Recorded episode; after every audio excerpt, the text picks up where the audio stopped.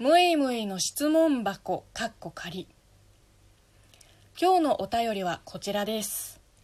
YouTube もっと出てください。かっこ願い。もっとむいむいさん見たいです。ありがとうございます。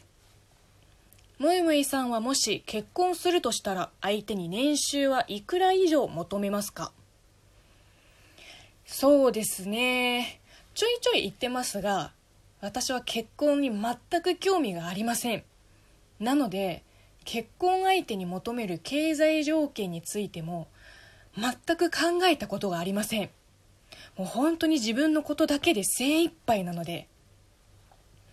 まあでもこういうことを言ったら母親は何も言わないけど親戚のおばちゃんたちは反論してくるんですよ。結婚して家庭に入って子供を産む。それが女の子の役目なのって言ってくるわけです。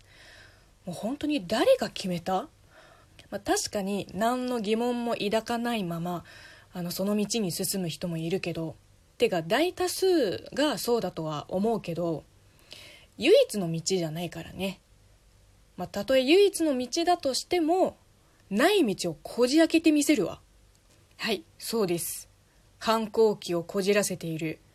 ムイムイです、まあ、それより同じ女性のおばちゃんに言われたのがちょっと悲しかったな。でも昔はそうだったんですよね。旦那さんに子供に尽くすのが女の責務。もう21世紀なんだけどな。でも結局現代の女性も男に養ってもらいたいから年収とか見るんじゃないかな。正直なところあの男の年収なんて興味ないわ。関係ないし。自分の年収も把握できてないのに他人の年収なんてもう知るか。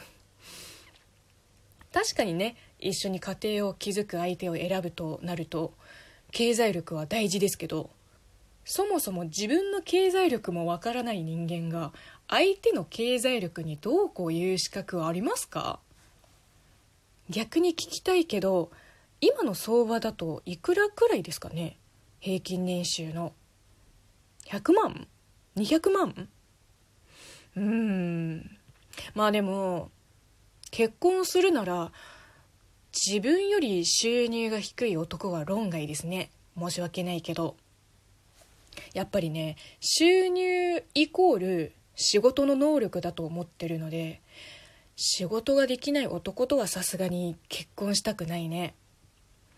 でも逆に考えると自分と同等の年収がえっと同等も嫌だな。せめて自分より1.2から1.5倍ぐらいの年収が最低ラインですかね。